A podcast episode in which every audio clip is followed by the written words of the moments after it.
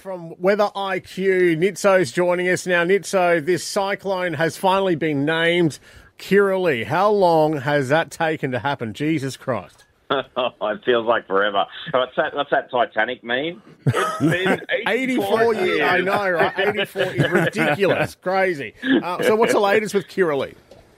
Mate, she's still a Cat one, but she's an intensifying Cat one. She's located well off the coastline. She's moving directly to Townsville, so directly at Townsville. Now, uh, her eye may not be the most perfectly structured thing. We won't be writing textbooks about her, that's for sure. Uh, but uh, her eye might sort of encompass the entire area from Eyre all the way to sort of just the northern suburbs of Townsville. So, um, yeah, it's a little bit messy, the, the centre part of the system. But listen, for the Whitsundays, let's talk about the Whitsundays right now. They've got uh, quite a few showers at the moment uh, coming on from a southeasterly flow.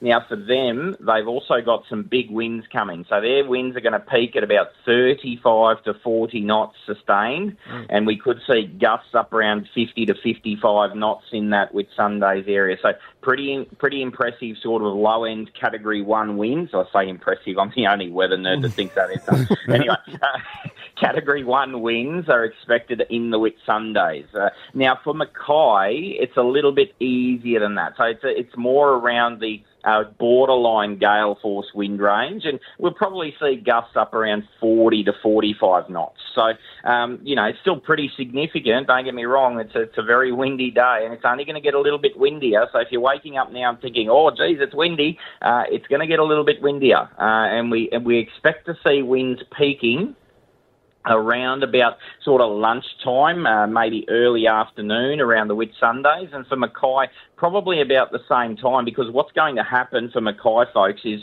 that currently the winds are southeasterly, and then as the cyclone shifts a little closer to Townsville, what's going to happen is your winds will turn a bit more easterly, and so they're going to come straight at you instead of sort of moving parallel to the coastline. Mm. So that's going to make it feel even windier as we get towards one p.m. and more of the city's going to feel that wind. So right now it's really windy very close to the coastline, uh, and, and once we go inland it's not quite as windy. So as that flow turns more easterly, more of the city is going to experience that wind. So really important you understand that little slight change in the wind direction can actually make it feel a lot windier, even though the strength of the winds are about the same. You uh, said she's got a dodgy eye, uh, so I can certainly rate, relate there. Is it going to be a question of uh, is she dumps a lot of rain once she gets to the coast or just after she get, gets inland, or is that eye just going to dissipate? Uh, the eye will dissipate, but what we're expecting to see is lots of rain, like well inland. Uh, mm. We're talking sort of uh, way up Mount Isaway, right. Julia Creek, uh, that sort of area. So well inland, she's going to slow down and she's going to dump a hell of a lot of rain. So if anyone is planning any trips out west over this weekend, I'd be uh, rethinking those plans very quickly. All right, and I've looked at the forecast for the next uh, five, six days for Mackay with Sundays. There looks to be some rain from Monday, Tuesday, Wednesday onwards. Is that related to this system, or is it something different?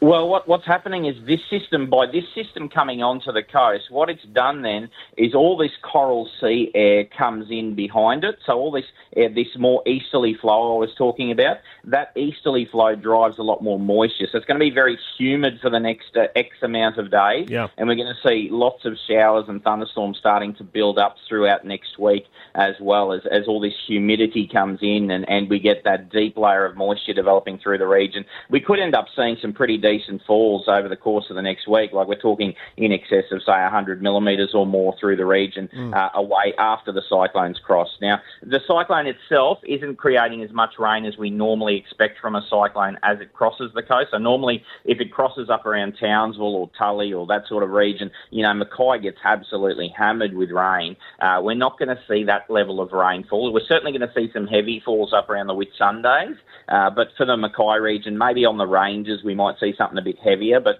you won't remember this one for the rain, that's for sure. Good. Right. Yeah, good, no, no, just the just the wind. Oh, just take it away, please. Yeah. I, just, you know, every time you say there's going to be a dry season, don't ever say that again because it's been the complete opposite. uh, Nitso, Weather I Q, you've done a great job. And just another uh, quick uh, update too for our Whitsunday folks. A, a few people nervous about uh, Tropical mm. Cyclone Debbie. This is the first uh, sort of uh, crossing near the Whitsundays. This is nothing like Debbie, right? Just to clarify that for them. Yeah, it's certainly not as well put together. Okay. It's not as strong, and it's and it won't make that dive south towards the Whitsundays like the other one did. Okay, uh, like yeah. All right. And if uh, you do feel a bit funny, give us a call. We'll yeah. talk to you off air. One triple three five three. Well, thanks to Weather I Q as well for giving us uh, all the information, and keeping us up to date this morning. It's a busy day for you, mate. Thanks for joining us. Thanks very much, boys.